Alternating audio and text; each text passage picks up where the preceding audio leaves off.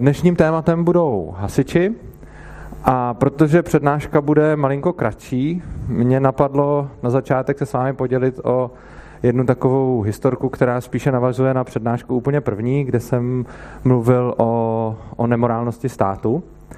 A jedná se o to, že jak jsem mluvil o tom, jak všechny zákony jsou vlastně vynucovány, vynucovány silou, tak to pochopitelně platí i pro, i pro dopravní předpisy.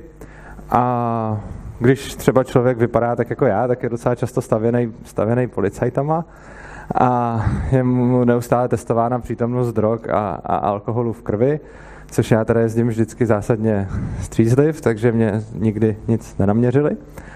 Na druhou stranu, když pak takhle vás zastaví policajt a nic vám nenaměří, tak se občas naštve a začne tak trošku buzerovat. A většinou v takovém případě vám doporučuji se s policajtem příliš nebavit, a protože když s váma jedná úřední osoba, tak vy máte ze zákona právo si pořizovat záznam. Takže v případě, že na vás nějaký policajt začne být, řekněme, nad rámec nějaký agresivní a podobně, tak si ho nahrávejte. Ono je to většinou, většinou uklidní. Když mu dáte najevo, že si nahráváte, tak oni většinou vezmou zpátečku. Nicméně zrovna nedávno se mi stalo, že jeden takový zpátečku nevzal a i když ze zákona ho můžu nahrávat, tak mi řekl, že jestli neodložím ten telefon, tak proti mě použije sílu a ten telefon mi vezme a že ho musím schovat. Tak jsem, a teď jako v tu chvíli je sice právo na vaší straně a je to taková ta hezká teorie, že jako stát vám říká, na co vy máte právo, na co má ten policajt právo. Nicméně v momentě, kdy on vám začne vyhrožovat silou, tak co vy můžete na místě, no.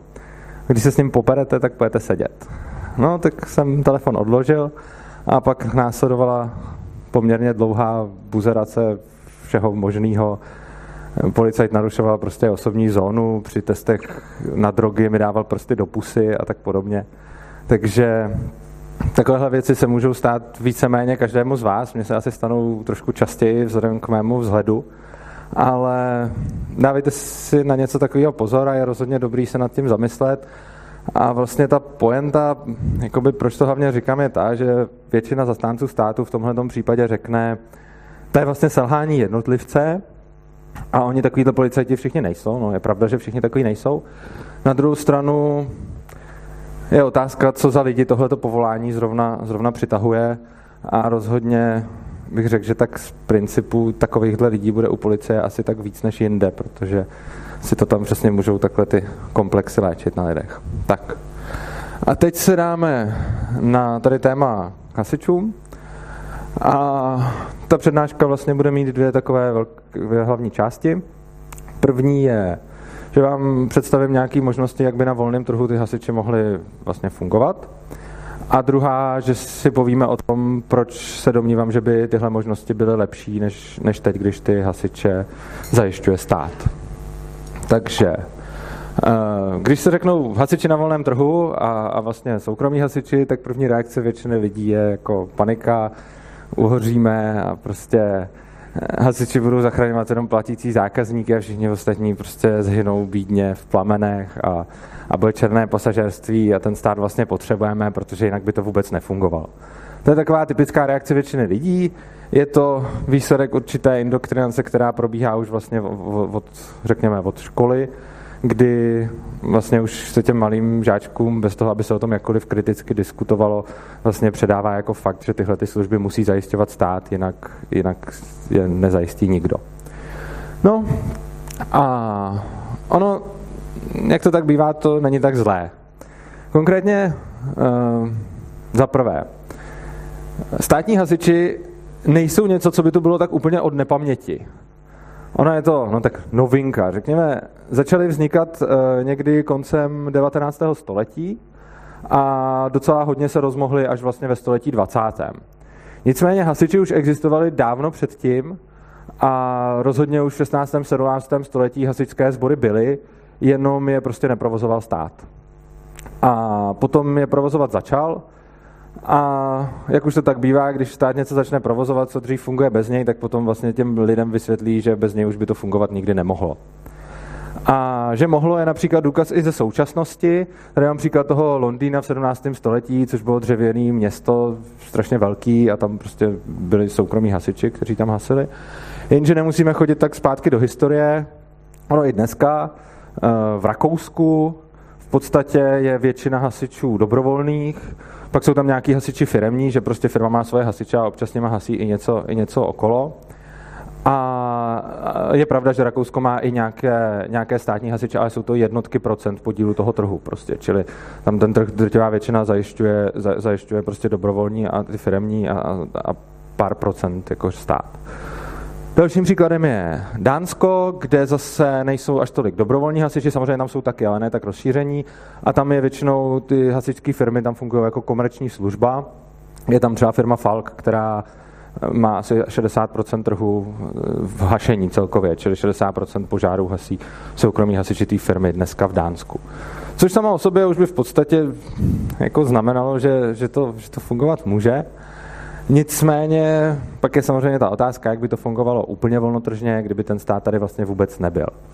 No a uh, jako, často se mě lidi ptají, když mluvím o anarchokapitalismu, tak se mě ptají prostě, jak by fungovalo v anarchokapitalismu tohle, jak by fungovaly hasiči, jak by fungovaly nemocnice a tak dále.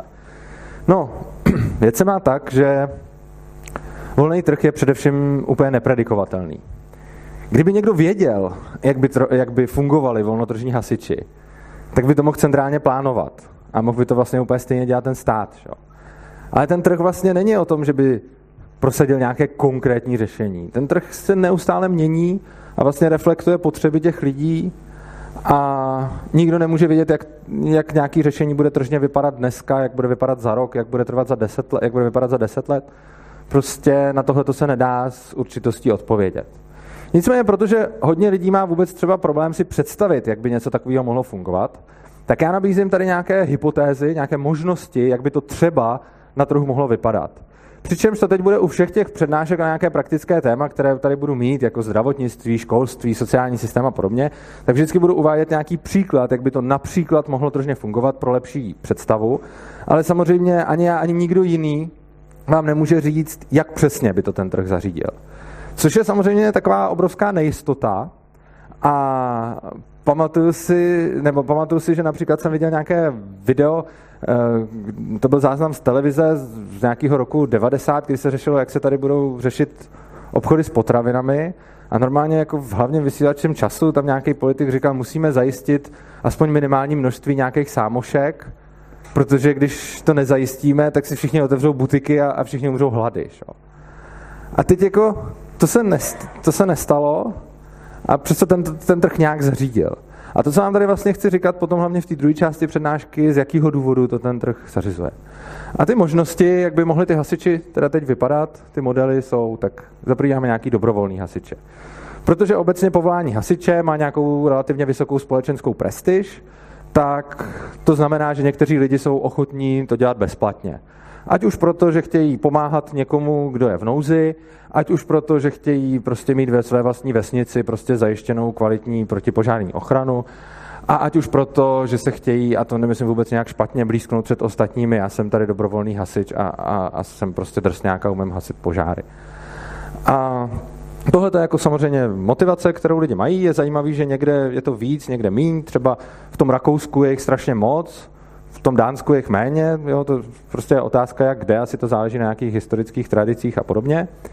A ty dobrovolní hasiči samozřejmě potřebují i nějakou výbavu, a ta výbava se dá pořizovat z dobrovolných příspěvků, ať už na takový bázi, že tam prostě všichni přispějou, tak jako každý trošku, tak i na bázi, že bude mít nějaký velký sponzory.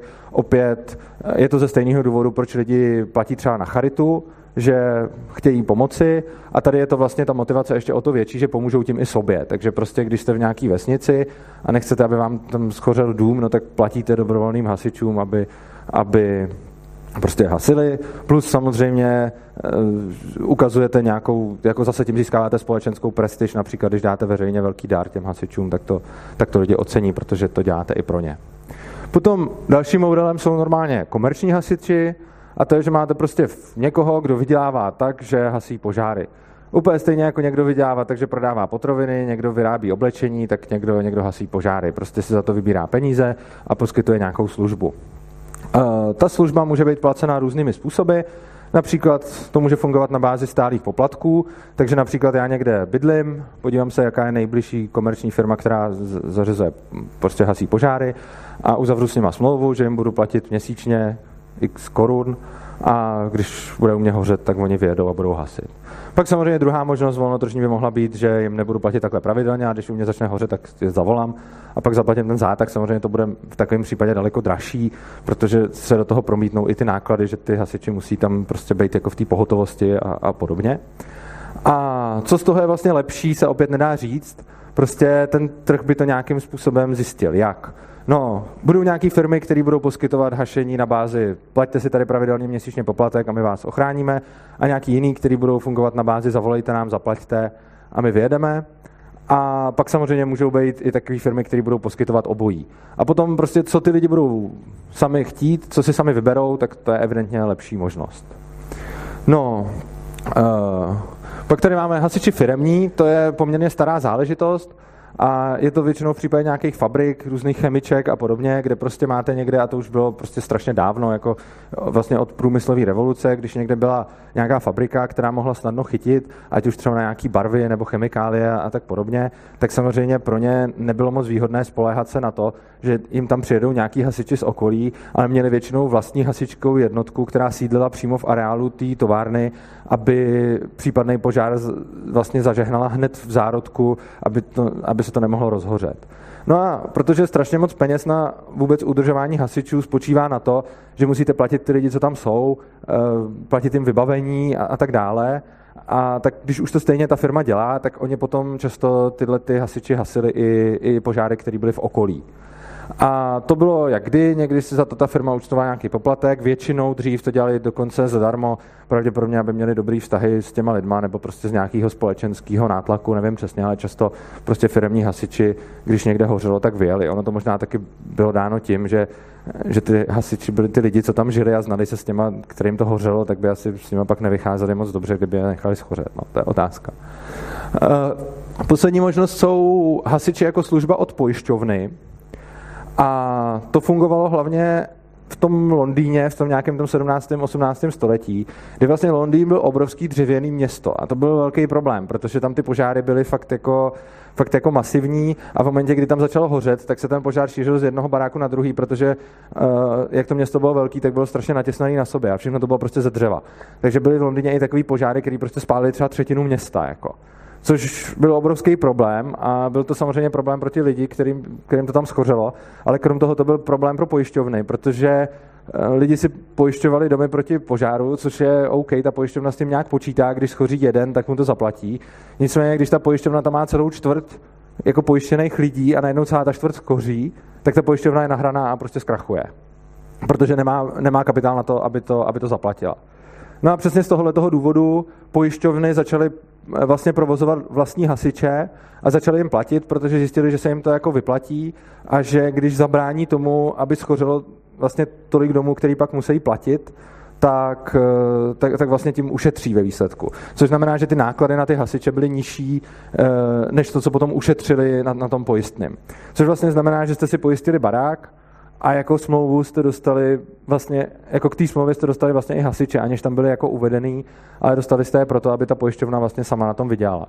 Čili tohle je vlastně hrozně zajímavá metoda, jak, jak vlastně může vlastně někdo vlastně v honbě za ziskem ta pojišťovna poskytovat slu, lidem nějakou službu vlastně jakoby ne zadarmo, ale prostě v ceně. Uh, Potom to samozřejmě není úplně všechno. Tyhle ty čtyři možnosti, které jsem napsal, jsou ty, které teď momentálně nějak jsou nebo byly v historii. A samozřejmě trh by mohl přicházet s nějakýma úplně dalšíma řešeníma. To jako těžko predikovat. Každopádně, co o těch řešeních víme, je to, že v momentě, kdy ten trh s nějakým řešením přijde, tak pokud to řešení bude lidem vyhovovat, tak si za to všichni budou platit. Což znamená, že ta firma bude prosperovat. Když to řešení nebude lidem vyhovovat, no tak za to platit nebudou a ta firma zkrachuje. Což znamená, že vlastně ten trh je prostor, kde každý má možnost si to zkusit a říct, já jsem podnikatel, hasím takhle a takhle, poskytuju takový a takový služby a chci za to tolik a tolik peněz. A v momentě, kdy je to pro ty lidi dobrý a oni to sami uznají, že je to pro ně dobrý a začnou si to platit, no tak ten člověk vydělá. No a pokud to bude dělat špatně, tak prodělá z toho důvodu, že mu za to nikdo platit nebude. Jo? A ta dobrá řešení se teda uživí a ta špatná ne. Což vlastně mě přivádí k tomuhle, to je strašně jako zajímavá myšlenka, že vlastně dobrý nápady nevyžadují sílu. Prostě v momentě, kdy máte dobrý produkt, například jak hasit požáry, tak nemusíte, podobně jako stát, uh, nutit lidi k tomu, aby vám za tu službu platili uh, v podobě daní, ale prostě nabídnete tu službu na trhu a když jste dostatečně dobrý, tak ty lidi vám za to zaplatí sami dobrovolně. Jo? To je, to je vlastně strašně, to, to je strašně důležité si uvědomit. A vlastně v momentě, kdy, uh, kdy to tak není a kdy prostě nabízím nějakou službu, za kterou, která by se neuživila, to je častý argument prostě. Když se ty hasiči nebudou platit z daní, tak se neuživí. Já se úplně nemyslím, že je to pravda, ale kdyby byla, tak by to znamenalo, že přesně lidi o ně prostě nemají zájem. Jako. Jo, prostě buď to zájem máte za tu cenu, nebo ne. A tady vlastně mám tu větu, že nevím, s jakým řešením ten, ten trh přijde, ale vlastně už teď vím, že to řešení bude lepší, než to, co nabízí stát. To zní poměrně namyšleně a skoro až fanaticky. Na druhou stranu, když by vám třeba fyzik řekl, kdo přijde z perpetuum mobile, tak se asi někde splet, protože perpetuum mobile se strojit nejde, tak si taky neřeknete, to je fanatik. Ale on má nějaké fyzikální zákony, z kterých odvodí, že to nejde. A oni existují nějaké ekonomické zákony, z kterých plyne to samé vlastně, vlastně pro, pro volný trh a, a stát. A ty důvody, a to nejsou jenom ty ekonomické, tam jich víc, jsou takový hlavní tři, o kterých jsme mluvili v těch, v těch předchozích přednáškách. Takže na první přednášce jsme si říkali, že stát je nemorální, protože násilím vybírá ty platby od lidí. Jo? A to je prostě první, z mýho pohledu asi nejpodstatnější, ale vím, že pro mnoho lidí jako to až tak podstatný není, ale je to z mýho pohledu ta první a nejzásadnější nevýhoda státních hasičů. Prostě k tomu, aby mohli fungovat, tak musí existovat nějaká policie, která v zásadě pod hrozbou násilí vybírá peníze od těch lidí. Když nezaplatíte daně, tak vám je vezmou. Jo? Potom na druhý přednášce jsme si říkali o svobodné volbě. Každý člověk si vždycky vybere to, co je pro něj v tu danou chvíli nejlepší. Takže prostě v momentě, kdy mám nějaké nabídky na trhu, třeba jakou firmu chci, aby mi zajišťovala ty hasiče a podobně, tak já si vyberu to, co já chci. A nějaký úředník to za mě prostě nevybere líp. Samozřejmě já si můžu i říct, jako hele, já nechci řešit hasiče, já prostě chci, aby to někdo za mě vyřešil. A to je pořád OK, je to naprosto legitimní, ale v takovém případě si opět můžete zařídit nějakou třeba poradenskou firmu, podobně jako dneska vám poradenské firmy pomůžou s tím, já nevím, kde se pojistit a, a, a tak podobně. No a třetí důvod je, o tom jsme mluvili ve třetí přednášce, že vlastně ty státní zásahy deformují cenové signály. Ty cenové signály jsou dobrý, jsou dobrý k tomu, že v momentě, kdy to nějaká ta firma dělá špatně, tak má zkrachovat, a když to dělá dobře, tak má, tak má vydělávat. A v momentě, kdy stát vlastně přijde a řekneme, hele, tady se někdo neuživí, tak jak to dělá, tak ho pojďme dotovat. Jo, tenhle hasičský sbor nemá prachy na svoji činnost, zadotujme ho. No co tím vlastně říká? On tím říká, lidi tomuhle tomu hasičskému sboru nechtějí platit dobrovolně, no tak je donuťme, aby, aby, aby platili. Že? Což už je samozřejmě, což je samozřejmě špatně i z hlediska toho, co, co, ty, co ty lidi chtějí. A pak jsou samozřejmě takové jako argumenty, jako a řeknu, dobře, tak malotržní hasiči, tak se na to často dozvím prostě. Ale co když oni nebudou mít dost dobrý vybavení? Co když někde vůbec nebudou existovat? Co když budou mít moc dlouhý dojezdový doby? Co když prostě nebudou fungovat tak, jak já si to představuju? A tak dále prostě. Obecně ty argumenty mají společného to, že nějakým způsobem spochybňují, řekněme, kvalitu dodaných služeb. Jo, že prostě říkáme, dobře, když ty, když ty hasiče nebude provozovat stát, tak co když ten výsledek, který dostáváme na trhu, bude nějakým způsobem nekvalitní. No jo, jenže kvalita služeb. Ono vlastně platí, že v podstatě libovolnou službu, téměř cokoliv na světě, a není to jenom hašení, je to vlastně cokoliv, co si někde kupujete, jde udělat líp. Prostě ta služba, vlastně každá, téměř, jde vždycky zkvalitnit. Jo, ať, ať je to cokoliv, tak vždycky můžete zkvalitnit tu službu. Takže například služba, já nevím, Teska může být taková, že každý zákazník tam k sobě dostane jednoho pracovníka, který mu řekne, dá mu lísteček a on mu to nakoupí a přinese mu ten nákup třeba až domů nebo něco takového. Samozřejmě tohle můžeme udělat úplně s čímkoliv, s těma hasičema, ale problém je, že žijeme ve světě nějakých omezených zdrojů. A když nějakou tu službu zkvalitníme, tak ono to stojí víc peněz, víc zdrojů. No a ty zdroje budou chybět jinde. Takže když vlastně říkáme, pojďme zkvalitnit hasiče, protože na volném trhu by to nebylo dost, dost dobrý, tak tím vlastně říkáme, no pojďme ale znekvalitnit něco jiného. Tohle je něco, co si všichni strašně intuitivně uvědomují, když například dělají rodinný rozpočet nebo když si něco kupují sami pro sebe. Vy, když si sami pro sebe koupíte, já nevím, auto, tak si taky vždycky můžete koupit ještě lepší auto. Že? Ale jste limitovaný nějakýma finančníma možnostma a když byste si koupil lepší auto, tak si zase nemůžete koupit jiné věci. A tohle je každému úplně jasný a proto nikdo neřekne prostě zakažme levný auta a pojďme prodávat jenom jako super fára. Že? Protože by na to většina lidí prostě neměla, nebo by museli obětovávat, obětovávat jiné věci. Ale v momentě, kdy to dělá ten stát, tak o tom ty lidi takhle moc nepřemýšlejí. Že vlastně stát řekne, zajistíme lepší kvalitu hasičských služeb, no dobře, ale už nikdo nevidí, no tak z toho teda vyplývá, že někde kvalita něčeho, čehokoliv na světě, musí ubejt, protože těch zdrojů je prostě omezená kapacita. Nemáme jako nekonečně, nekonečně všeho. Uh, no, každý člověk má nějaké potřeby a vždycky má nějaký, řekněme, žebříček těch potřeb, nemusí ho mít úplně jako, jako jasně rozmyšlený. Nicméně platí, že vždycky si z toho žebříčku vybírá to, co, to, co potřebuje víc. Prostě. To, co ten člověk jako víc chce, to si, to si kupuje před tím, co chce mít. A my vlastně tím, že mu jako vnutíme nějakou službu, kterou si sám koupit nechce, tak mu říkáme, hele, my víme, že pro tebe je víc prioritní třeba, já nevím, lepší zdravotní péče a chceš si radši zariskovat, že ti schoří dům, ale chceš za to mít prostě lepší zdravotní, jako zdravotní péči. A my mu říkáme, ne, to nesmíš prostě. Tady máš nějakou kvalitu eh, hasičských služeb, kterou ti musíme, kterou ti musíme vnutit. A ta otázka, jako jaká je teda správná kvalita. No to ví každý nejlíp sám pro sebe. Protože dobrovolná směna, to jsme si říkali vlastně na druhý přednášce, je vždycky výhodná. V momentě, kdy s někým měníte, tak se něčeho vzdáváte a něco získáváte. A v momentě, kdy víte, čeho se vzdáváte a víte, co získáváte a nikdo vás k tomu nenutí, tak v takovém případě prostě, buď je to pro vás výhodný, pak tu směnu uzavřete, nebo to pro vás výhodný není, ale pak ji neuzavřete. Čili prostě v momentě, kdy uděláte dobrovolný obchod a víte přesně, čeho se vzdáváte a co získáte, tak vlastně vždycky vyděláte. A zajímavé je, že na tom vydělají obě dvě ty strany. Jo, ono to platí, oni vlastně oba dva vymění a teď, se na tom, teď jsou na tom oba líp, než byli, než byli předtím. Uh, Teď samozřejmě někdo teda preferuje tu nižší kvalitu za nižší cenu, o tom jsme mluvili, a tím, že garantujeme nějakou jako pevně danou, tak poškozujeme ty, kteří chtějí, který chtějí nižší. A teď teda ty nekvalitní služby, hasi, služby hasičů konkrétně, když třeba někdo řekne, já jsem tady na dědině a, a prostě takhle budu mít dojezdovou hasičů, dobu hasičů půl hodiny a stát by mi měl jako zajistit, že bude pět minut. No dobře, ale tak to zase něco to stojí a prostě taky si neřekneme, já když jsem tady na dědině a bydlím někde v horách, tak tady mám hezkou přírodu, ale taky si do multikina musím zajet třeba do Prahy nebo, nebo někam. Jo. A taky nebudu říkat, státe, zajistí mi tady supermarket a kino a všechno a já chci žít tady na té krásné malební vesničce, ale zároveň chci mít všechny služby, které poskytuje velkoměsto. Jo. A tohle je vlastně úplně stejný nesmysl. Ono se to, ono se to vlastně vůbec ničím, ono se to vůbec ničím od toho, ono se od toho vůbec ničím neodlišuje.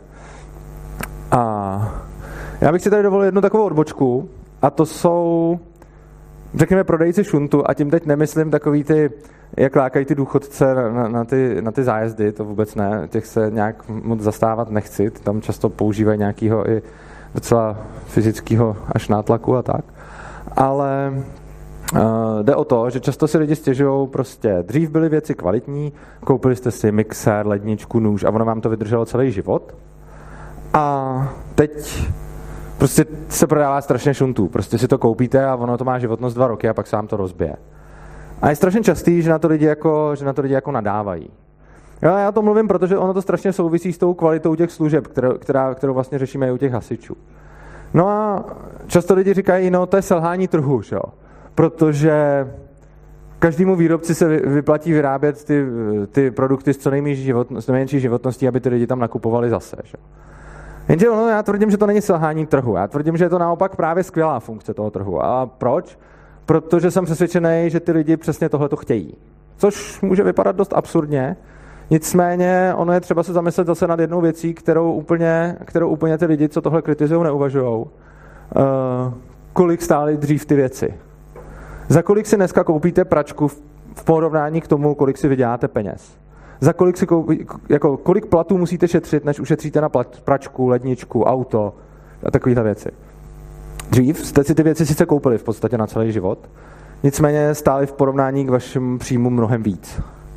Což znamená, že ty lidi potom, ty bohatí si mohli koupit teda ty kvalitní věci a ty chudí si museli tak nějak vybírat. A on si sice koupil pračku, která mu vydržela 20 let, nebo ještě víc, ale musel si na ní strašně dlouho šetřit.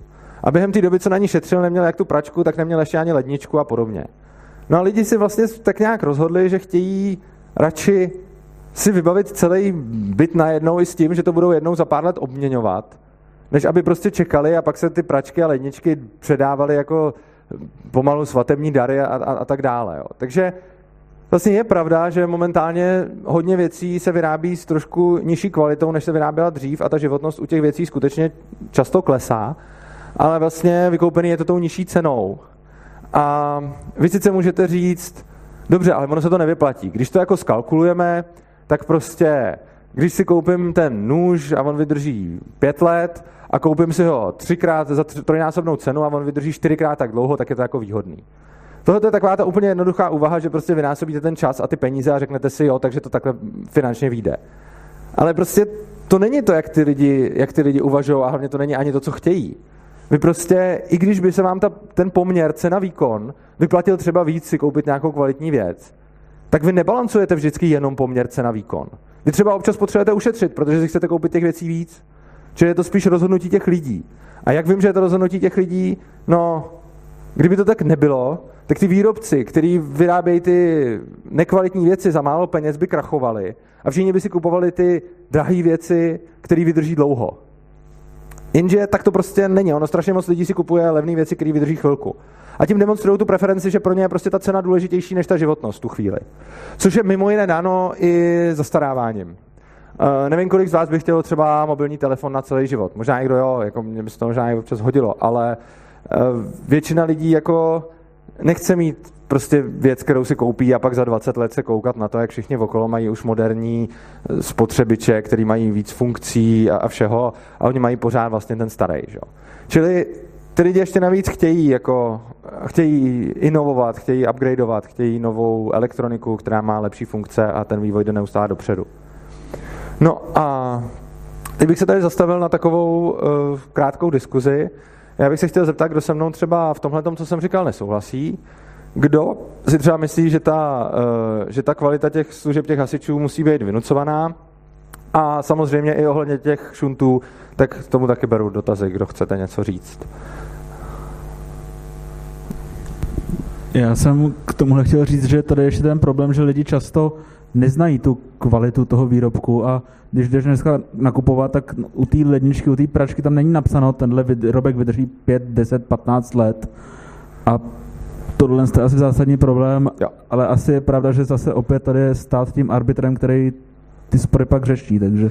Ne, je to skvělá připomínka, já za ní moc děkuju, tohle to je skutečně pravda, ty lidi neví, jak kvalitní, jak kvalitní věci kupujou, ale neví to z toho důvodu, že tomu nechtějí věnovat dostatek času. Já, když si budu kupovat ledničku, tak mám dvě možnosti. Buď si řeknu, hele, mě je jedno, jako jestli vydrží pět nebo šest let, já chci hlavně tu ledničku, dám za ní 15 litrů, půjdu do obchodu, nějakou si koupím a ona mi hold vydrží 5, 7, no, tak pak si koupím novou. A nebo bych k tomu mohl přistupovat jinak a mohl bych k tomu přistupovat způsobem, hele, teď si kupuju ledničku a nutně potřebuji, aby mi prostě vydržela 15 let. Otevřu si internet, pročtu si recenze, zjistím si všechno možné o tom výrobci, zjistím si nějaký informace o tom, z čeho se ta lednička vyrábí, zjistím si u, já nevím, prodejce ledničky nebo u, u, u nějakého, kdo je opravuje, na co nejčastěji ty ledničky odcházejí, který jako díly, na který si musím dávat pozor a tak dále. Prostě jdu za nějakým odborníkem, který to zná. Tomu odborníkovi samozřejmě něco zaplatím, čili mi opět naroste ta cena. Ale celý je to zase o tom, že v momentě, kdy já chci věnovat hodně zdrojů, a to už je jedno, jestli čas, peníze nebo všechno, tak si můžu koupit tu věc, která vydrží díl. Protože oni určitě jsou ledničky, které vám vydrží. Prostě i teď si koupíte ledničku a ona vám vydrží 20 let. Já nevím jakou, protože jsem se na ten Google nepodíval a nestrávil jsem týden tím, že budu googlit, jaká lednička je nejlepší. Ale kdybych strávil, tak to vím a koupím si prostě ledničku, která mi vydrží 20 let A on určitě bude i nějaký výrobce, ono potom samozřejmě jsou lidi, kteří na tu kvalitu hodně dají, takže pak jsou výrobci, kteří jako poskytují strašně dlouhou záruku, jo? že prostě si koupíte něco, co má rovnou desetiletou záruku, protože ten výrobce si je docela jistý, že to vydrží dlouho a tím pádem vlastně deklaruje, eh, tím pádem vlastně deklaruje, hele, já jsem si jistý, že tahle ta věc vydrží a tím, že vidíte, že má něco desetiletou záruku, tak prostě se na to můžete docela spolehnout. Jo, ale jste samozřejmě pak v úplně jiný jako cenový relaci.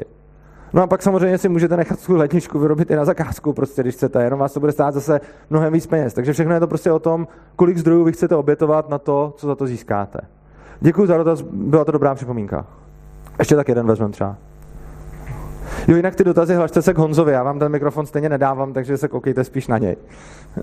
Já jsem se ještě chtěl zeptat, uh, jak, je, jak by se řešil problém těch černých pasažérů tady v tom hasičském systému, protože když budu mít nějakou vesnici... Jo, já jenom, promiňte, já se omlouvám, já se k tomu za prvý dostanu, za druhý se k tomu, uh, o tom budeme diskutovat na konci přednášky. Jo. A hlavně tady je to fakt jenom blok, kdy se ptám prostě na tuhle tu konkrétní věc, o který bych teď rád prodiskutoval a určitě se můžete zeptat po přednášce. A navíc já o tom budu mluvit o těch černých pasažárech.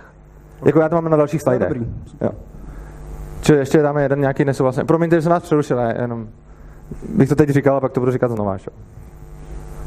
Jo, díky. Jenom takový detail eh, k tomu, že žijeme v době nebo v, s omezenými zdroji, mm-hmm. tak taky žijeme s tím, že se těmi zdroji dost jako hodně plítvá. Už jenom podle toho, jak se plítvá s penězi prostě a právě taky formou státu a různého klientelismu a upřednostňování a financování prostě nevýnosných třeba těch hasičů a tak. Skvělý dotaz, tak, plýtvání. Takže roz... to je jenom připomínka k managementu zdrojů, který by měl být ideálnější. No, rozlišil bych eh, dva druhy plýtvání. Jedno plýtvání je, když někdo plítvá třeba státními penězi nebo penězi daňových poplatníků. To je samozřejmě špatný plítvání, protože neplítvá sám za sebe. Jo. Prostě on plítvá s penězma jiných lidí a to se potom, potom plítváš. Jo. Zase na druhou stranu, když někdo plítvá se svýma penězma a plítvá se svýma zdrojema, tak je to víceméně jeho věc. Ono to plítvání mu většinou něco přináší. Přináší mu to například to, že nemusí něco řešit. Jo? Já třeba by se dalo říct, že plejtvám penězma, protože když nakupuju, tak se moc nedívám třeba v obchodech na to, co je zrovna ve slevě. A taky by se dalo říct, já plejtvám. Ale já neplejtvám, já tím šetřím čas. Jo? A dokud si nekupuju nějakou věc, která už je strašně drahá, tak prostě, když si jdu koupit potraviny, tak neřeším, jestli něco stojí prostě 30 nebo 40 korun. Je to jako plejtvání, ale na druhou stranu mě to šetří čas. Jo? A prostě takovýchhle věcí máte jako hodně, stejně jako třeba můžete říct, že je plejtvání jídlem, když si někdo nakoupí hodně jídla, pak z toho sní kus a ten zbytek zahodí. Tak se může říct plejtvání jídlem. No OK, ale on to udělal taky z nějakého důvodu. Například z důvodu, že nechtěl řešit, kolik toho jídla nakoupí a kolik ho sní a chtěl mít dobrý pocit ve smyslu, teď jsem si nakoupil večeře a budu jíst tak dlouho, dokud budu mít hlad a já to přesně nechci odhadovat a nechci se s tím prostě, nechci o tom přemýšlet a prostě se nějak najem. A tohle to je pro něj evidentně jako benefit. Protože kdyby to pro něj benefit nebyl, tak to nedělá a, a řeší, jak šetřit. Jo? Jo, čili, čili to plýtvání je strašně důležité rozlišovat tyhle ty dva druhy. Tak já děkuji. Ještě můžeme dát jeden. A poslední tentokrát. Jo. Mikrofon, prosím. Jo. Jo, uh, nesouvisí to, když eh, bylo zmíněné, že když hledám informace o tom, abych zjistila kvalitu toho výrobku hmm. a na základě toho se rozhoduju, co v momentě, kdy ten výrobce lže te, ano, řekl, poskytnutý záruka 10 let, v momentě, kdy nemám garanci toho, když se mi ta věc rozbije, a jak řešit pak transakční náklady jednotlivého spotřebitele pro vymáhání toho, že se rozbije a výrobce řekne, OK, jsem tam měl záruku, ale vlastně to byla jenom jo. reklamní akce, nic mě nenutí k tomu, abych ji dodržel. Tohle to vlastně naráží na to, o čem se tady budeme povídat na jedných z těch mnohem dalších přednášek, nebudeme vůbec řešit vymáhání práva. Každopádně i co se týče vlastně přirozeného práva nebo vlastnických práv, z kterých jako anarchokapitalismus vychází, tak lhaní spotřebitelů je vlastně porušení smlouvy. Když říkám dobrovolná směna se vždycky vyplatí, tak u toho vždycky dodám, že je to směna, u který oba dva dobře ví, čeho se vzdávají a co získávají. Jo, čili tohle, to myslím tím, když říkám dobrovolná směna. A to znamená, že já vím, co kupuju, a to znamená, že ten výrobce mi nelhal. Samozřejmě lhat může, a o tom, jak tohle to řešit, se budeme bavit na, na dalších přednáškách. Ono je to strašně roz, jako široký téma, čili k tomu se postupně dostaneme za pár měsíců spíš asi. Pardon, no. Díky, to jsem moc rád. Uh, další takový téma je protipožární ochrana. A lidi často třeba tvrdí, že když nebude stát vymáhat protipožární ochranu jako předpisy, tak lidi na ně budou kašlat. No, on je ale nemusí vymáhat nutně stát. Ono, v momentě, kdy dodržujete nějaký protipožární předpisy, tak je menší šance, že skoříte. Což znamená, že máte levnější pojištění. Protože ta pojišťovna vždycky kalkuluje s šancí, že jo? A potom máte taky uh, pravděpodobně za předpokladu těch komerčních hasičů byste mohli mít levnější kvalitu té služby. Uh, levnější cenu té služby, promiňte, já jsem se přeřekl.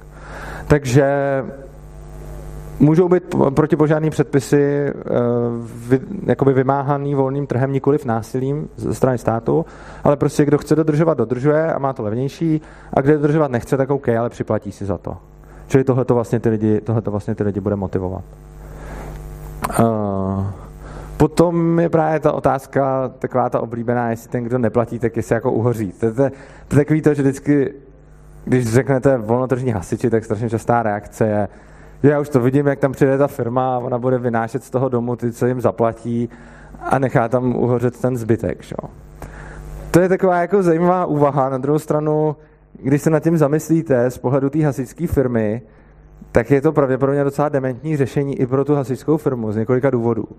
Za prvý, při tom zásahu těžko rozliší ty platící od těch neplatících.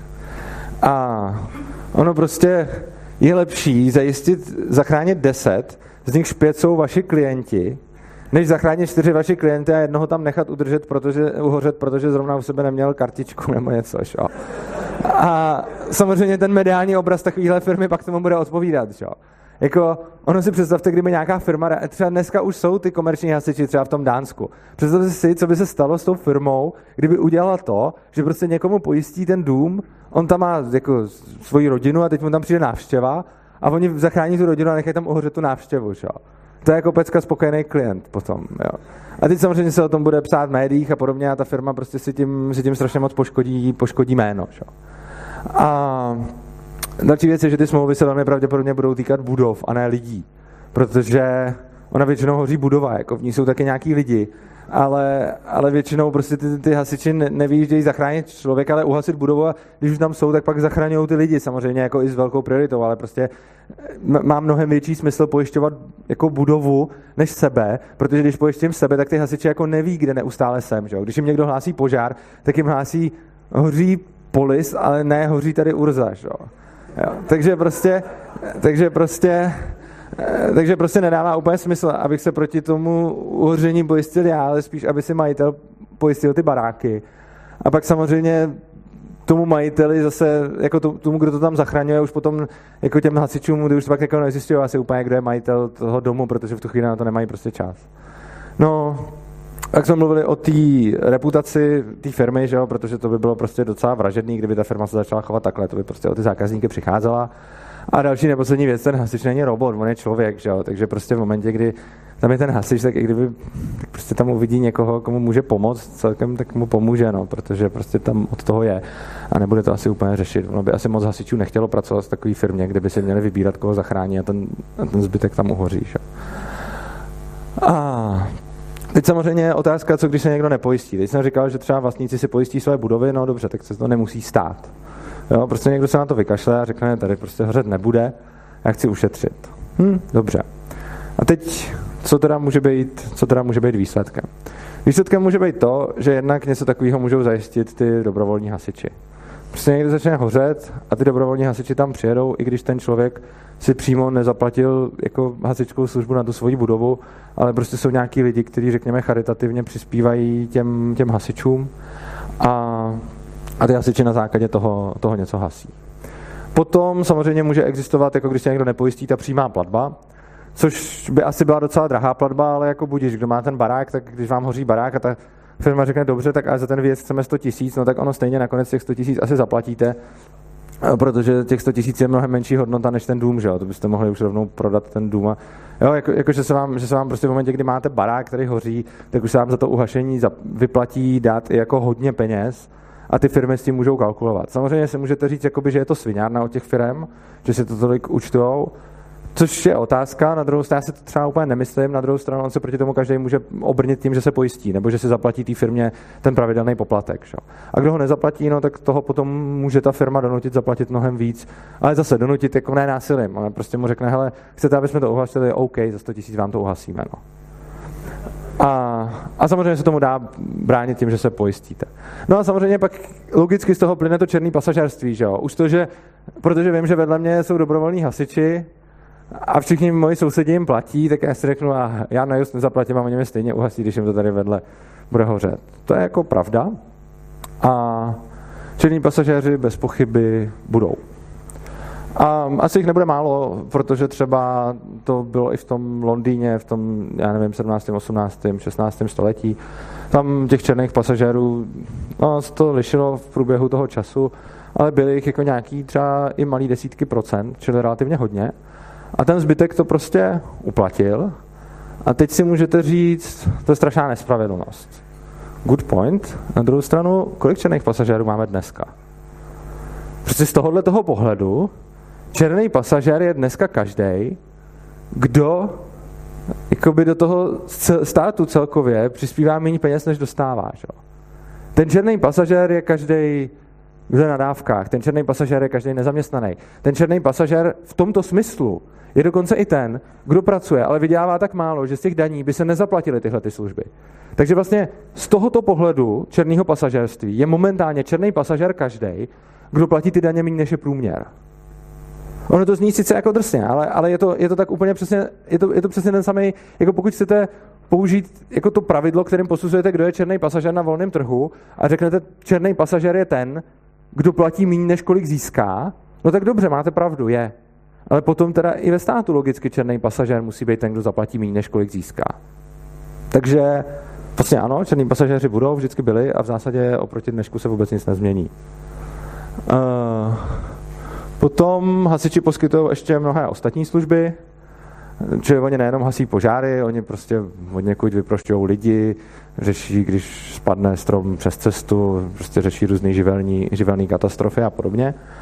A veškerá tahle ta práce, proto se v podstatě vztahuje všechno to, co jsme říkali, to, co jsme říkali o tom, o tom hašení. Prostě buď to, to můžou poskytovat ty samé firmy, jestliže se zjistí, že je to vlastně jako výhodný, že když ta firma má výbavu na to, aby hasila, tak třeba a má tam rovnou ty lidi v pohotovosti, tak se třeba zjistí, že je vhodný a pro ní výhodný, aby třeba řešila i nějaký, prostě když je povodeň nebo něco.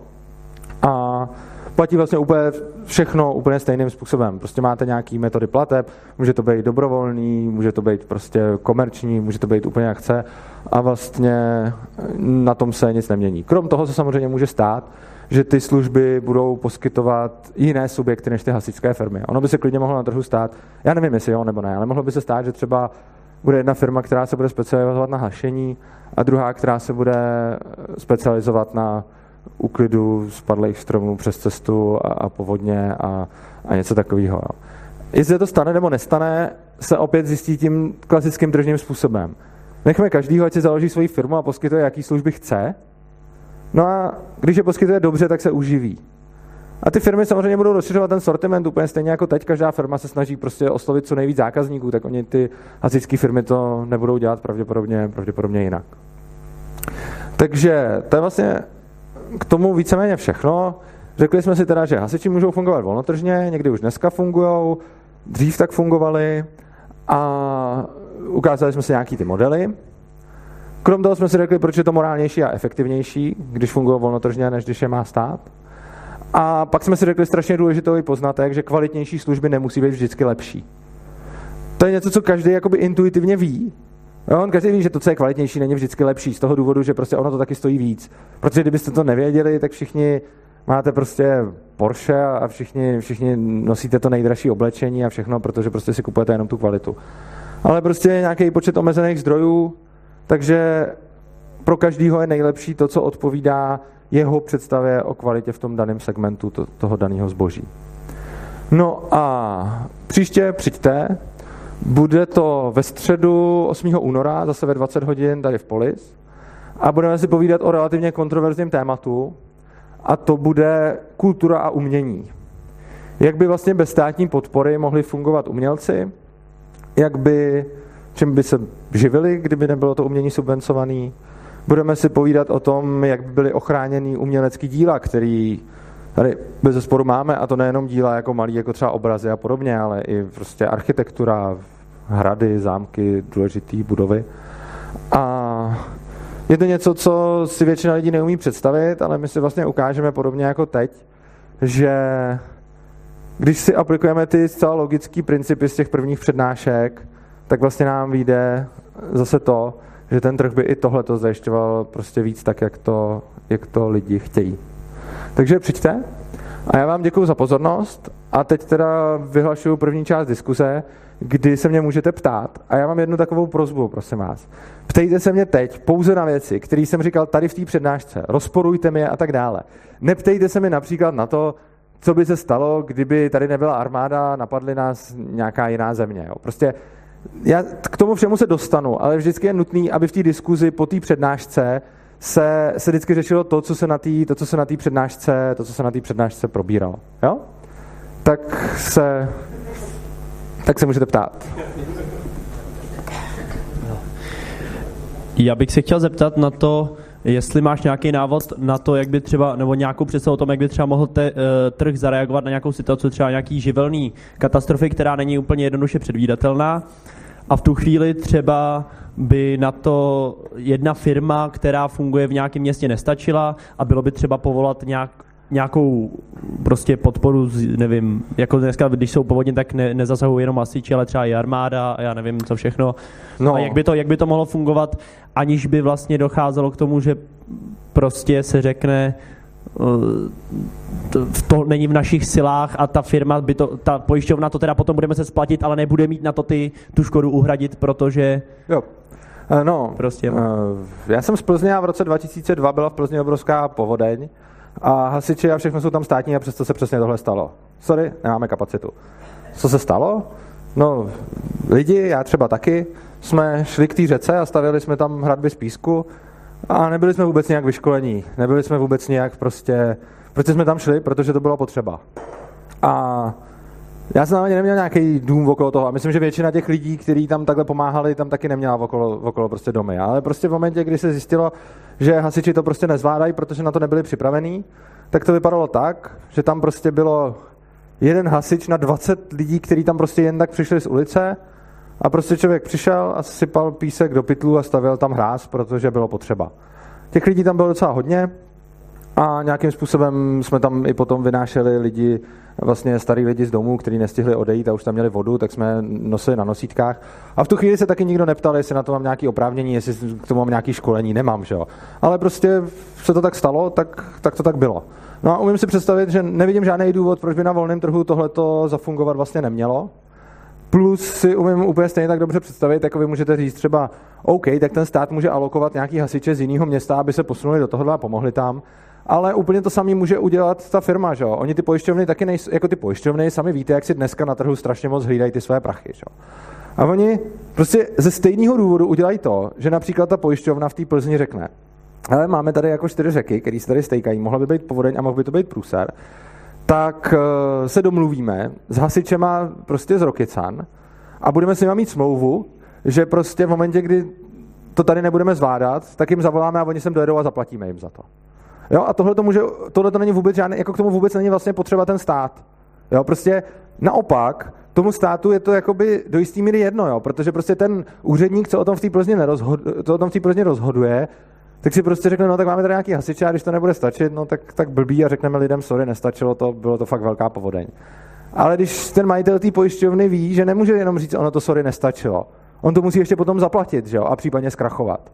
Takže ten si dá se sakra víc pozor a bude mu na to mnohem víc záležet, aby tam byl dostatek hasičů. Protože každá ta koruna, kterou pak bude muset zaplatit, jde z jeho kapsy.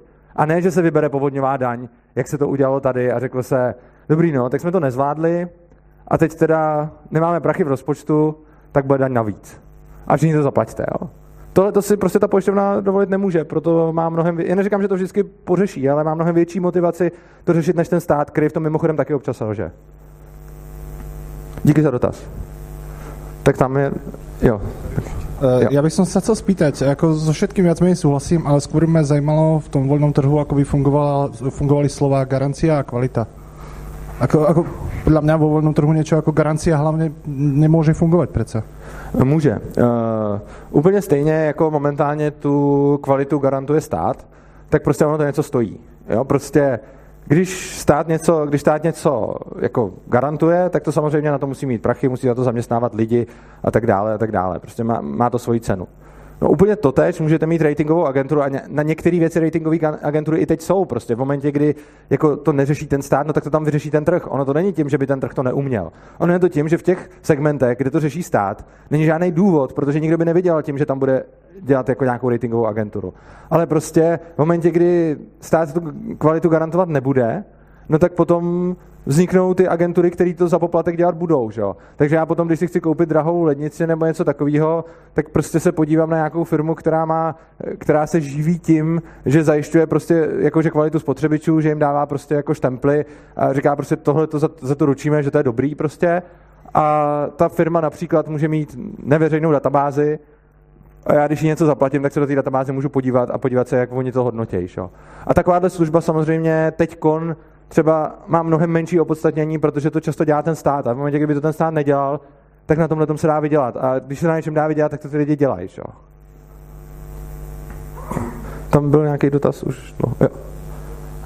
Uh, OK, v pohode, ale zase potom dostávame vlastne k tomu, že dobre, teraz je nejaký štát, ktorý proste má zbranie, ktorý to vynúcuje silou, ale prakticky podľa toho, čo to raz bolo povedané, znamená, že tá firma to bude tiež vynúcovať s nejakou silou. Tou silou, tou, ja nemyslím silou zbraní, teraz sa bavíme jo. o sile proste toho, že bude mať strašne veľa ľudí, ktorí budú na nich proste ako závislí, dajme tomu, a tým pádom ona už bude nejakú silu, ktorú bude môcť použiť. Jasně, ale to není... Nebude to síla zbraní, bude to prostě... No jasně, tak to není síla, to není síla ve smyslu jako fyzický útok, to je prostě, že, že ten člověk má nějakou, řekněme, moc a to je prostě něco, co se děje i dneska. Prostě v momentě, kdy máte nějaký tržní subjekt, tak ono mu to dá nějakou moc. To, to, se, samozřejmě, to se samozřejmě stává, ale prostě, jak jsme si říkali na těch prvních třech přednáškách, dokud tu moc neprocesují fyzickým násilím, tak tahle ta moc je vdaná vlastně dobrovolně a tam potom platí, že každá ta dobrovolná směna se vyplatí. Takže prostě, když někdo s touhletou firmou pak uzavře dobrovolnou směnu, tak to znamená, že ona je na obě strany výhodná i pro toho klienta.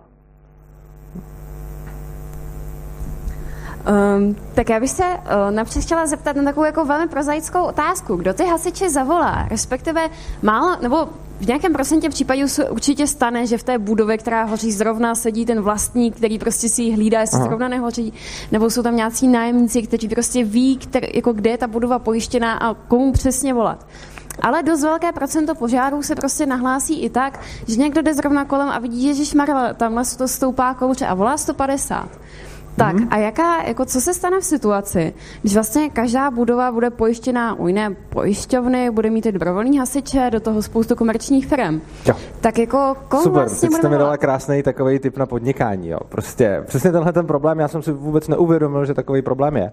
Ale skvělý je, že všechny ty problémy v momentě, kdy existují, tak ten trh přináší řešení. Proč? No, když máte tenhle ten problém, tak já bych strašně chtěl mít službu, která si zaregistruje číslo 158, všude mu narve reklamu a řekne, volejte mě, když bude hořet. Já zjistím, kde jste a najdu vám odpovídající hasičskou firmu, která je nejblíž a která vám to uhasí. Na tohle to je super, že jo? protože ty hasičské firmy mě za to budou platit, když jim budu dohazovat ty klienty. Že jo? Oni chtějí eh, dělat tu práci, oni chtějí, aby o tom věděli. Ty pojišťovny taky chtějí, aby věděli, když hoří, než až se potom tam přijde a řekne, nám to schořelo tom případě se ale bojím, že bude existovat veliká spousta firm, která si zaregistruje velikou spoustu čísel v každém okrese bude vlastně mm-hmm. jiné a jako jo. už to bude fungovat hůř. No jasně, a v momentě, kdy to bude fungovat hůř, tak lidi začnou logicky, jim to začne vadit a oni začnou prostě používat nějakou víc. Jo. Například, například vy víte, že třeba uh, jako vlastně, vlastně ono to ale nevadí vůbec, protože když každá ta firma bude po, poskytovat tuhle tu službu, tak je úplně jedno, na kterou zavoláte. Já přece můžu mít 100 firm, který poskytují tuhle službu, každá má svoje číslo, ale každá dělá to samý. Lokalizuje vás a pošle zprávu nejbližším hasičům. To je úplně jedno, že každý člověk zavolá na jinou. Že jo? Prostě bude takovýhle, takovýhle čísel bude hodně, ale na každém tom čísle pro vás udělají to samý. Přepojí vás na ty nejbližší hasiče. Něco jako tak se služba, no. Víceméně ano, prostě jako na každém tom čísle, jako ono vlastně tyhle ty služby, když jich bude hodně, tak to nevadí. Vadí, když bude hodně hasičských jako uh, stanic a museli byste volat vždycky na tu konkrétní. Ale v momentě, kdy máte potom v mobilu uložený číslo na jednoho člověka, který zajišťuje to, že prostě vás přepojí na odpovídající hasiče, tak nevadí, že budeme každý používat jinou tu centrálu, že jo? Jo, pardon. No. Eh, Nevidíš problém v tom měření kvality hašení? Protože jako hoření je destruktivní činnost, kterou Ano. likviduju další destruktivní činnosti, tam stříkám spoustu vody. Jo. To znamená, na konci je jako vždycky výsledek negativní. Ano. A jak moc negativní jako je a jak moc mohl být negativní vzhledem k přírodním okolnostem, toho, co v tom baráku bylo, jak rychle ty hasiči přijeli a tak dále, se podle mě hodně špatně měří. Protože buď jako se měří kvalita věcí, které jako vznikají, kreativní, anebo že zabráníš toho, aby vznikla ta No. destrukce. Ale tady už destrukce probíhá a ničíš jako další No destrukce. pojišťovny to strašně rádi měříš, jo. Ty na tom mají v podstatě živnost. Což znamená, že pojišťovny to měřit potřebují, protože si to převádějí na prachy.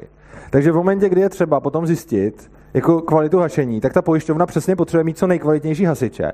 Protože vlastně pointou té pojišťovny je, aby ty hasiči uděla- zachránili co nejvíc škody. Což znamená, že vlastně ta pojišťovna chce platit co nejmíň, takže si logicky vybere ty hasiče, který to udělají nejlíp. A potom samozřejmě, když máte lidi, kteří to nemají přes pojišťovnu a kteří si ty hasiče platí třeba rovnou nebo nějakou službu, tak prostě oni jim potom neplatí úplně jakoby za kvalitu, oni jim platí za to, že když jednou za život vyhoříte, že vám tam přijedou a uhasej to. A prostě jestli to udělají blbě nebo dobře, to zase záleží na tom, prostě, co vám tam přijede a samozřejmě existují nějaké reference, že jo? takže máte internet a na internetu se píše, prostě měl jsem tady zaplacený tyhle ty hasiče, oni přijeli, se jim to tady vytopili a ještě napáchali víc škody než to. A teď to máte nějaký recenze a prostě funguje to jako dneska. Prostě si vybíráte nějaké služby podle toho, co, co víte od lidí okolo. No.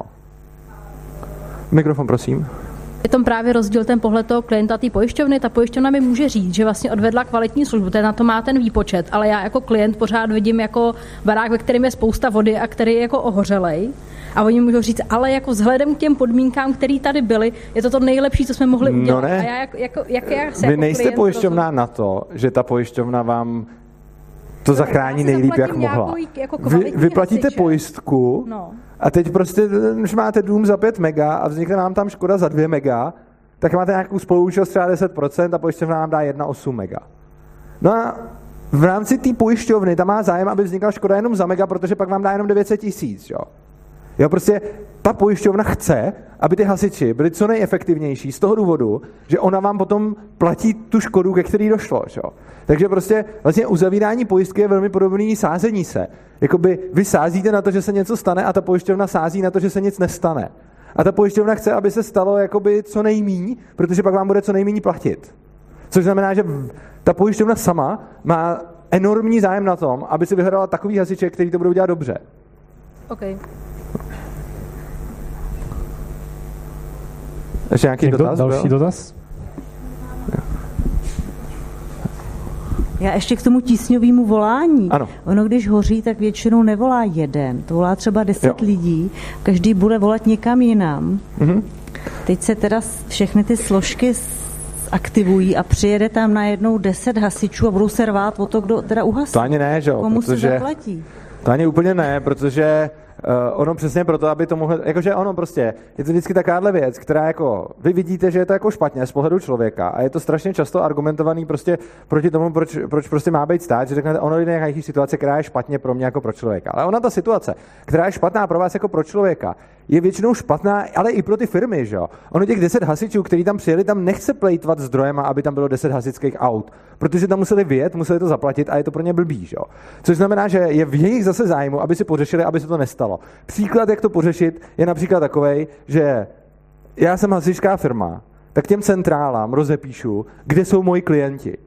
No a on nebude pojištěný, jako, nebo může být, pak tam přijedou dvě, ale prostě každý bude pravděpodobně pojištěný u nějaký jedné hasičské firmy. No tak já jsem ta hasičská firma a mým zájmu je říct všem centrálám, hele, tenhle ten barák řeším já, takže když tady bude hořet, tak zavolejte mě.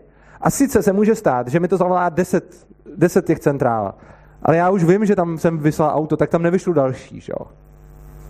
A ty ostatní firmy se o tom ani nedozvědí. Takže se Jo, jako, je to přesně, přesně v jejich zájmu. A samozřejmě jako za předpokladu, že to nějak selže, což se může stát, a to se může stát i dneska, tak ho tam přijedou dvě hasičské auta a budou tam hasit dvě, no, tak není to ideál, ale zase tak pro toho člověka je to lepší, protože asi asi rychleji, co ty firmy na tom asi něco prodělají a právě proto je v jejich zájmu, aby se to moc nestávalo a nějak si to pošéfovat.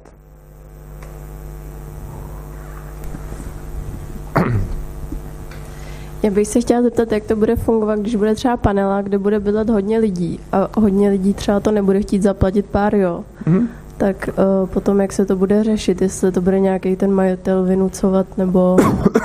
Tak to samozřejmě záleží na tom, v jaký, jaký vlastnický vztahy jsou v tom paneláku. Že?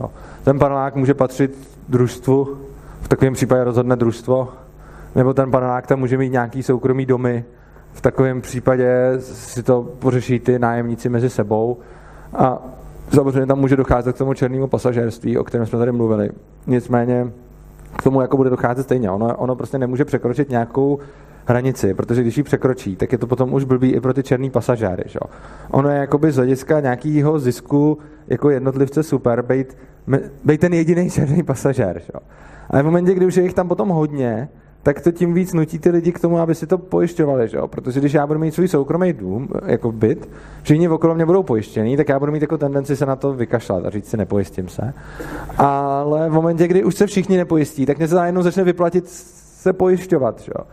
A to je jako jedna věc a druhá věc samozřejmě je, že ono záleží, jak se ten barák do takového stavu dostal. Například považuji za docela rozumný to, aby když nějaká developerská firma vystaví dům, tak ona chce ho prodat zákazníkům. Šo? A teď chce prodávat ty byty. No tak ideál je k této smlouvě rovnou připojit, že musíte mít povinně eh, pojištění proti požáru. Protože ono potom, když budete mít dva domy, který vám budou prodávat developeři a jeden tam bude mít smluvní doložku, musíte se pojistit proti požáru a druhý tam mít nebude, tak vy chcete spíš do toho prvního, protože to zároveň znamená, že ty vaše sousedi budou se taky pojišťovat. Čo? Čili ono potom záleží na vás, jako co si vyberete. A samozřejmě si můžete vybrat i dům, kde to tak není, no a potom to máte blbý, když hoří. Uh, jo, fond oprav, no, to, je podobný, to je podobný problém, no. Tam, jo, nebo, jo.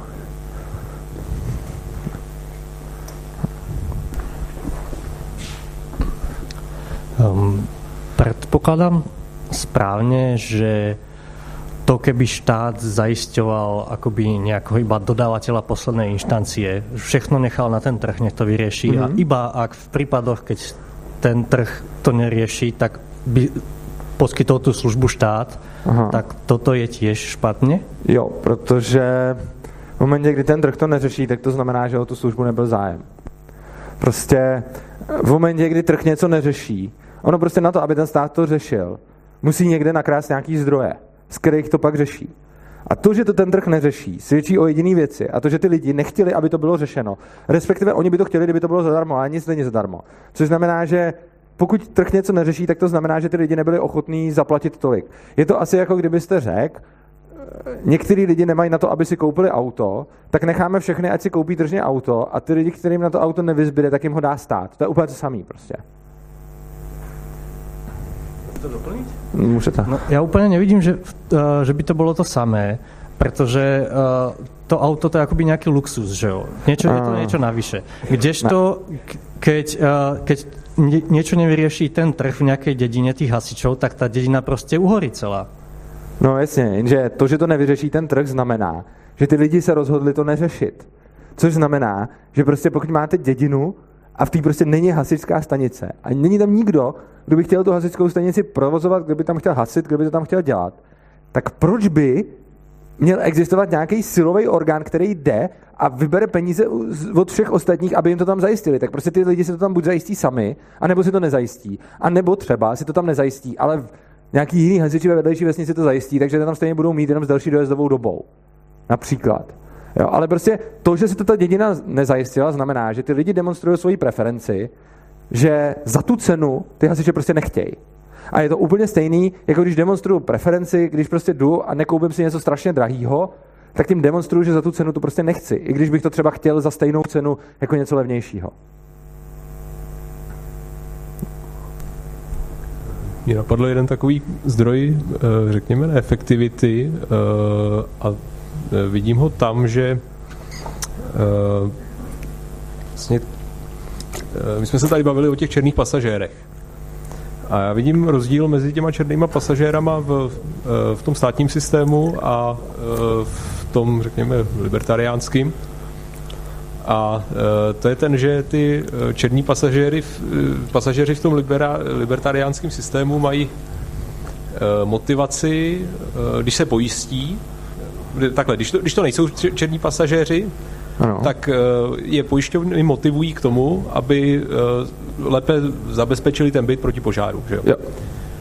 Zatímco v tom státním systému eh, ten stát pravděpodobně nutí všechny, aby, si lépe, aby se lépe zabezpečili proti požáru, ale ono to chrání i, i ty, kteří jako jsou, jsou poctivější a... Jasně. Jo? To je samozřejmě pravda a potom prostě záleží, do jakého extrému chceme jít a k čemu všemu chceme lidi nutit. Je to podobné, jako kdyby teď stát prosadil zákaz dřevěných domů, tak to je bez sporu jako protipožární opatření. Prostě žádný dům nesmí být dřevěný. Stojí nám za to nutit ty lidi, aby si nestavili dřevěný domy? Bez sporu by to ochránilo nejenom je, ale i ty okolo. A prostě tohle je to samé jenom v jiný míře. Jakože někdo, pro někoho je e, protipožární ochrana strašně zásadní, takže si to strašně moc zabezpečí, někdo na to kašle. A samozřejmě do toho se zohledně úplně všechno, z jakého materiálu postavíte dům a tak dále. Prostě řešení je nechat ty lidi bejt, ať si, ať si dělají, co chtějí a oni si to udělají tak nejlíp, jak je to pro ně. Samozřejmě každému se může stát, že okolo něj se vyskytne soused, který je černý pasažér, ale jako já si samozřejmě můžu, jako ono záleží, jak daleko ode mě ten soused bydlí. V momentě, kdy ten soused bydlí tak blízko, že by to fakt mě, mě mohlo zasáhnout, no tak tam i dává smysl to, že ten developer, který to bude celý stavět, bude smluvně vyžadovat, že to neprodá prostě nikomu, kdo to pojištění tam mít jako nebude. A samozřejmě to dělat taky jako nemusí, jo, ale prostě když to nemusí, tak se stěhujete někam, kde to pojištění prostě není garantovaný a v momentě, kdy se stěhujete někam, kde máte zajištěno smluvně, že všichni okolo vás to pojištění mít musí, tak to je prostě nějaká přidaná hodnota. A teď já vůbec nevím, jak moc je taková přidaná hodnota pro lidi důležitá. Pro někoho asi jo, pro někoho asi ne, ale prostě nemůže to vidět nikdo jiný než právě ty lidi, kterých se to týká. To nejde rozhodnout nějak centrálně, že bych prostě řekl, takhle je to správně, protože já nedokážu určit tu míru, k čemu ještě je jako dobrý někoho nutit a k čemu už ne. Já bych se chtěl zeptat, t, nepředpokládáte, že jsou všichni jako se rozhodují racionálně? Že třeba, jak tady s tou vesnicí to bylo, tak když to bude nějaká dědina, prostě, kde není jako úplně civilizace dnešního světa, tak oni prostě se rozhodnou, že si to nebudou brát. Jo. A ten stát přichází teda s tím, že hele, máme tady zkušenosti z celé země, je dobrý, když ty hasiče budete mít. Ale ty prostě ty lidi se raci- neracionálně rozhodnou, že, že tam nebudou mít. Takže potom to bude prostě byt, eh, generál po bitvě, že Jo. jenom ten stát přijde a řekne, haha, já ti to říkal. že. Tohle je věc. A umře, umře tam prostě 20 lidí ve škole. že? Tohle je věc, kterou říkám na úplně každý přednášce a tentokrát jsem to neřekl a měl jsem to říct, protože jsem to hned tady dostal za připomínka.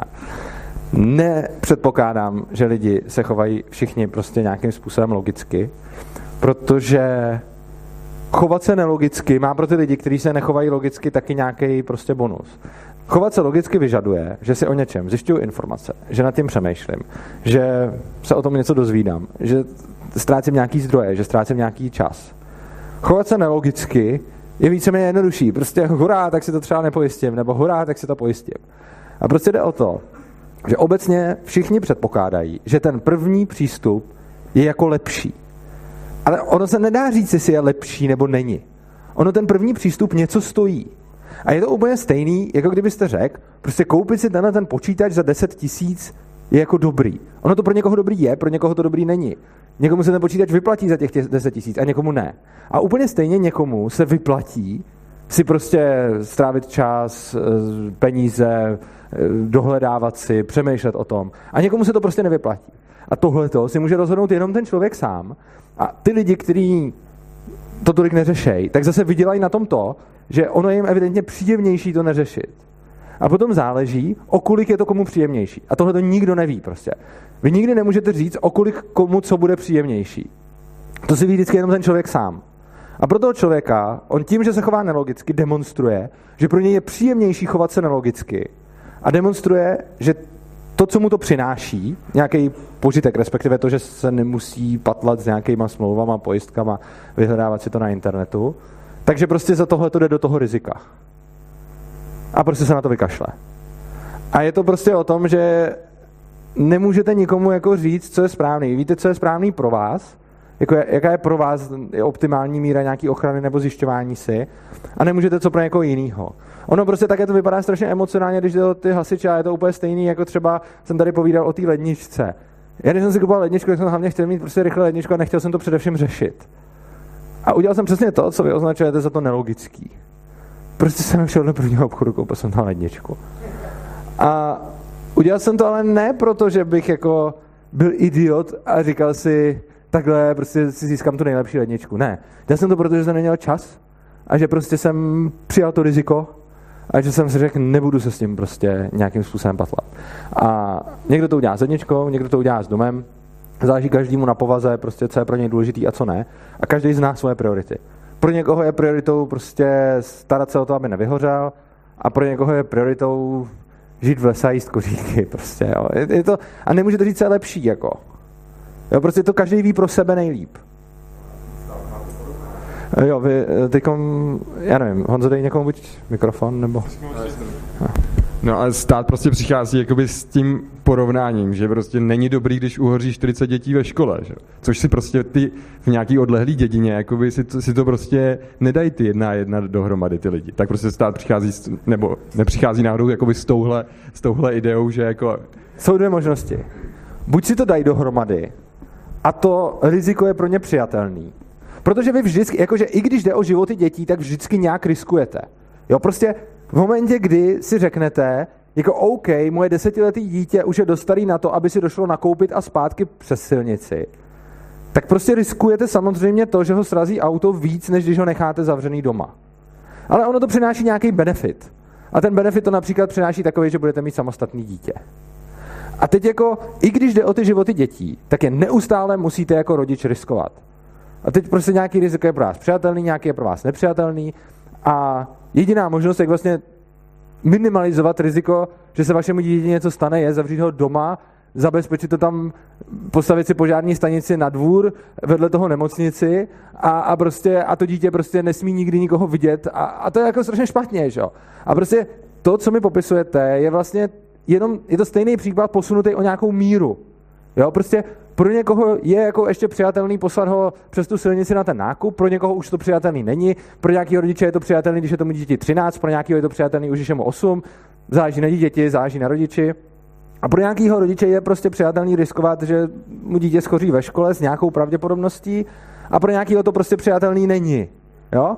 A prostě jenom proto, že tohle se týká těch státních hasičů, tak vlastně teď by se mohl argumentovat tím, že stát musí zajišťovat službu, která každý dítě, když jde samo nakoupit a je mu pod 15 let, tak s ním musí jít policajt, který ho převede přes tu silnici.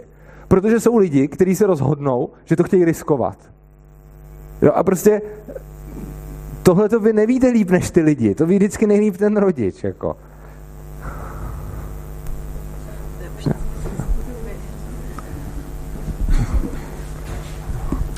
Já, jsem chtěl říct, tady asi zapadl s těma černými pasažérama, že v tom státu je těch pasažérů černých dokonce jako většina, protože většina lidí má podprůměrný příjmy a že to, co hmm. u toho státu jo, je, to... je vnímáno jako benefit, že ty jo. chudí lidi to dostávají zdarma, tak je nejenom kritizovaný. Jako díky za připomínku, je to, je to určitě jako trošku složitější ještě, ono potom nepočítáme vlastně to, že máte nějaký profese, který odvádějí státu nějakou práci, protože musí učitelé, doktoři a podobně, oni to nemůžou moc dělat volnotržně, oni to vždycky musí dělat e, jako pod tím státem a oni jsou pak vlastně z hlediska toho státu čistý příjemci, ale oni zase poskytují nějakou službu a ta služba se bez trhu nedá ocenit, čili ta otázka je mnohem složitější. Ale v zásadě prostě to, co jsem tím chtěl říct, je, že prostě ano, na volném trhu je a, a bylo a bude těch, vol, těch černých pasažérů hodně, ale prostě ve státu je jich taky hodně. Jako ono, vzhledem k tomu, že je problém vůbec zjistit, kdo je černý pasažér teď, tak eh, jako u některých je to jasně vidět. Jo? Prostě když máte člověka, který prostě jakoby nikdy nic jako nevydělal a, a prostě přijímá od toho státu nějaký benefity, tak je to evidentně černý pasažér. Na druhou stranu pak máte takový lidi, o kterých prostě vůbec vlastně nevíte. Jo? Když máte jako doktora, který pracuje za 40 tisíc, tak jako je, je to černý pasažér, není. Ta práce, kterou odvádí, má tu hodnotu 40 nebo nemá. Když je to skvělý doktor, tak asi jo. Když je to špatný doktor, tak asi třeba nemusí. Teď oni dostanou prostě peníze podle tabulky, že jo, to samý učitele a tak dále. Čili tahle ta otázka s tím černým pasažérstvím je mnohem složitější. Tak. E, ja mám dotaz konkrétne aj k hasičom a viac menej ku všetkým tým zložkám, ktoré zasahujú do života ľudí priamo ohrozenia života. Uh, dajme tomu, že máme ten voľný trh, všetko by fungovalo fajn. A teraz ja ako majiteľ hasičskej firmy uvidím, že mi klesajú zisky, tak si zoberiem benzín, zapálky a pôjdem proste vypaliť polku dediny Ako kde, kde bude ten bubák, ktorý im povie, že, že ne... A tím si nebo že- pomůžete jak, prosím vás? No prostě... Jako, že tým budete mít víc práce? To no je něco ne, jako... Ne, ne, nejde, nejde, nejde o viac práce. Tu ide skôr o to, že tí, ľudia na to, aby sa poistili nejak hromadne, eh, bude to vyžadovať nejaký strach, nejaký veľký Ano. strach, aby sa báli, aby sa poistili. Keď zhorí prostě celá OK. polka dediny, tak ta druhá polka se určitě pojistí, ne? To je pravda a úplně stejně, jako když budu Tesco, tak když půjdu a vypustím všem do skladů myši a hlodavce, který jim sežerou jídlo, tak uh, si ode mě budou ty lidi víc nakupovat najednou. Jo, prostě, jako samozřejmě se něco takového může stát, ale prostě ono se to možná i trošku někde děje, ale prostě není to rozhodně to, co jako kolem sebe vidíme. Jako on není žádný důvod si myslet, proč by zrovna u těch hasičů se tohle to mělo dít, když se to neděje, jako já nevím, platí si automobilky nějaký gengy, který chodí a ničí auta, no možná, ale asi ne nějak masivně, jako jo.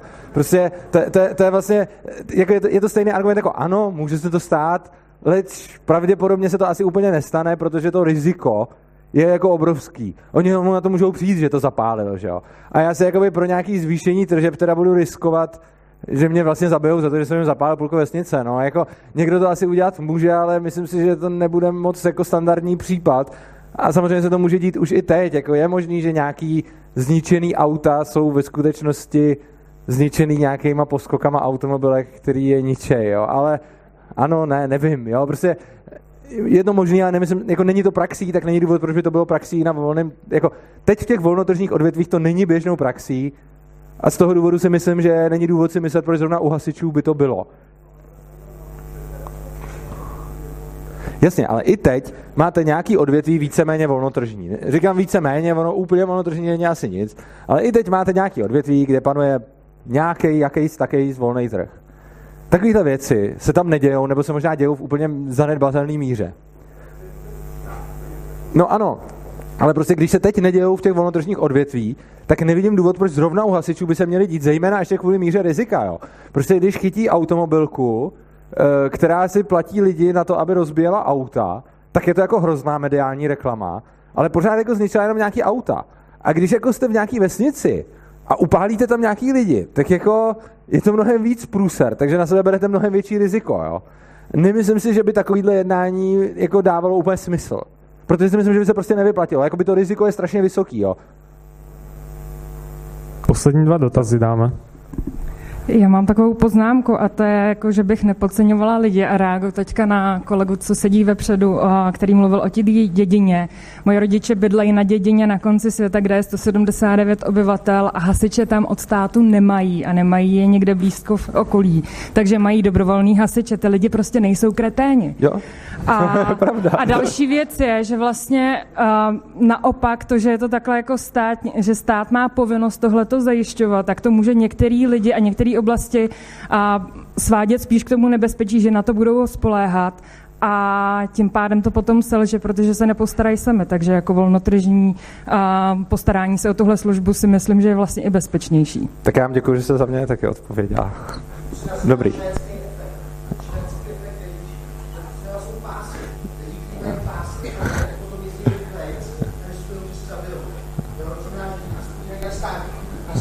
Ne, nemáš mikrofon, ale nebudeš vůbec slyšet to. tak asi poslední dotaz a prosím nějaký dotaz, který je značně nesouhlasný. Úplně totál nesouhlas. Má někdo? Nesouhlas, super, tam Ono se tady mluvilo o tom, jak ty, um, jak to říct, no, že prostě ten stát na nás uvaluje nějaký, nějakou prostě povinnost, že musí být nějaká spousta předpisů a všechno, můžeme, všechno musíme dělat, aby to bylo relativně bezpečný a relativně v kvalitě a tak dále. A uh, Prostě kdybychom se toho státu bavili, tak to na tom tržním principu bude fungovat mnohem, mnohem vlastně efektivněji a celkově, celkově líp. No, mně přijde, že zajímavá věc na tom státu je, že, že tím, jak je takovej zkostnatělej a standardizovaný, tak prostě po celé ploše toho státu garantuje nějakou minimální kvalitu úplně, úplně všeho.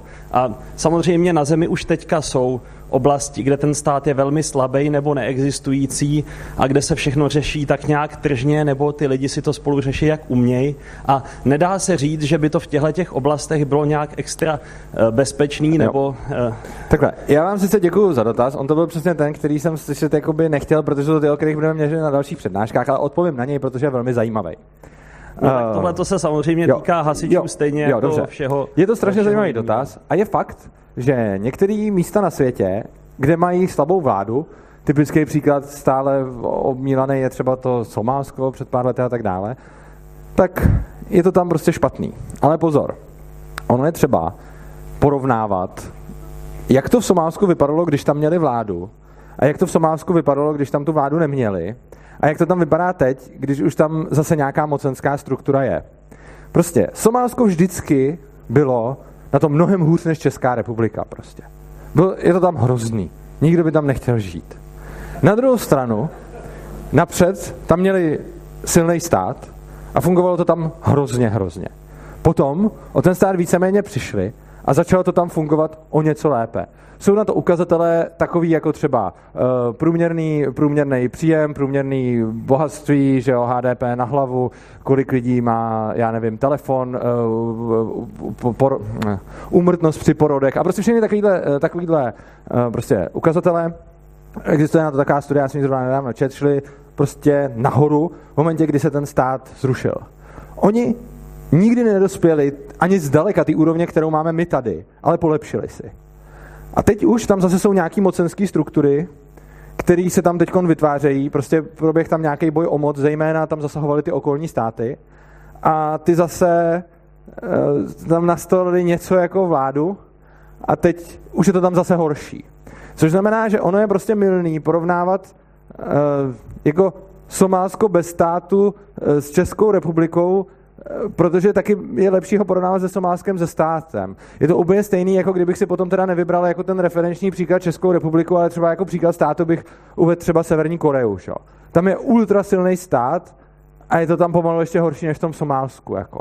Jo, a teď jako záleží čistě, co vy si vyberete jako za, co vy si vyberete za příklad, ale prostě nemá úplně moc smysl porovnávat různé lokality, kde máte jinou historii, eh, jiný lidi, jinou infrastrukturu, jiný bohatství a prostě všechny podmínky jsou jiný. Jako krásně se to dá porovnávat na tom, když vám vyjde něco, co je prostě stejný a pak se to změní. Takže třeba to Somálsko a pak takový úplně krásný laboratorní příklad, to nebylo úplně bez státu, ale byl třeba, uh, že jo, když se rozdělilo Německo na východní a západní, tak se tam napřed měli přesně tu též zemi, stejně bohatou, stejný lidi, stejnou kulturu, stejný tradice, všechno stejný, prostě prakticky to byla homogenní země. Postavila se tam hranice, na jedné straně se udělal socialismus, na druhé straně menší socialismus, řekněme, to nebyl úplně kapitalismus, a prostě ten rozdíl byl propastný. Jo? A, a takhle prostě má smysl porovnávat porovnávatelný a nejde porovnávat jakoby Somálsko s Českou republikou, protože i to Somálsko se státem je na tom mnohem hůř. Relevantní je právě to, že Somálsko bez státu na tom bylo líp než Somálsko se státem. A samozřejmě já jsem vzal jako příklad Somálsko, ale tohle to může platit pro mnoho, mnoho jiných jako země. Teď napadlo to Somálsko, protože jsem něm čet teď nedávno. Dlouhá odpověď, tak já jenom takový rychlý doplnění s tímhle Aha. souhlasím, jenom eh, hlavně o co mi šlo v tom, eh, co poskytuje stát, tak je určitá homogenita na nějakém daném území, kde ten stát je. Jo, že když prostě ten stát přestane fungovat a řeší se to tržně, tak budou asi na území toho bývalého státu nějaký hluchý místa, kam ten trh třeba tak dobře nedosáhne a to, co se tam bude dít, by mohlo být nějakým způsobem... Co myslíte tím, že tam trh nedosáhne? Myslíte si, že lidi nebudou směňovat zboží, že se tam nenajedí, že, že někdo neupeče chleba a No, jiný ne, To by, to chtělo, nedá? to by chtělo na tohle nějaký nějaký experiment, nebo zjistit, co se vlastně... Tak ten jestli, experiment- jestli ta infrastruktura se prostě... Jo, můžou být nějaký oblasti vyloženě prostě... Tak ten experiment bylo to Somálsko, no. který jsem vám uvedl. Já si můžu hmm. do příště najít ještě nějaký další, o tom jsem zrovna čet a myslím, že je to taky hezký experiment. Ono jako míst, kde ta vláda úplně není, je fakt málo, takže se s tím dá experimentovat blbě docela, no. Jakože, ale rozhodně ty malé experimenty, které máme k dispozici, mluví proti tomu státu. Samozřejmě nemůžu z toho říct, že je to statisticky závazný vzorek, protože je to prostě malý vzorek. No. Tak to je asi všechno. Já vám moc krát děkuji za pozornost. Jsem moc rád, že jste přišli oproti mému očekávání v hojném počtu. A určitě přijďte příště, popovídáme si o té kultuře a umění. A děkuji vám.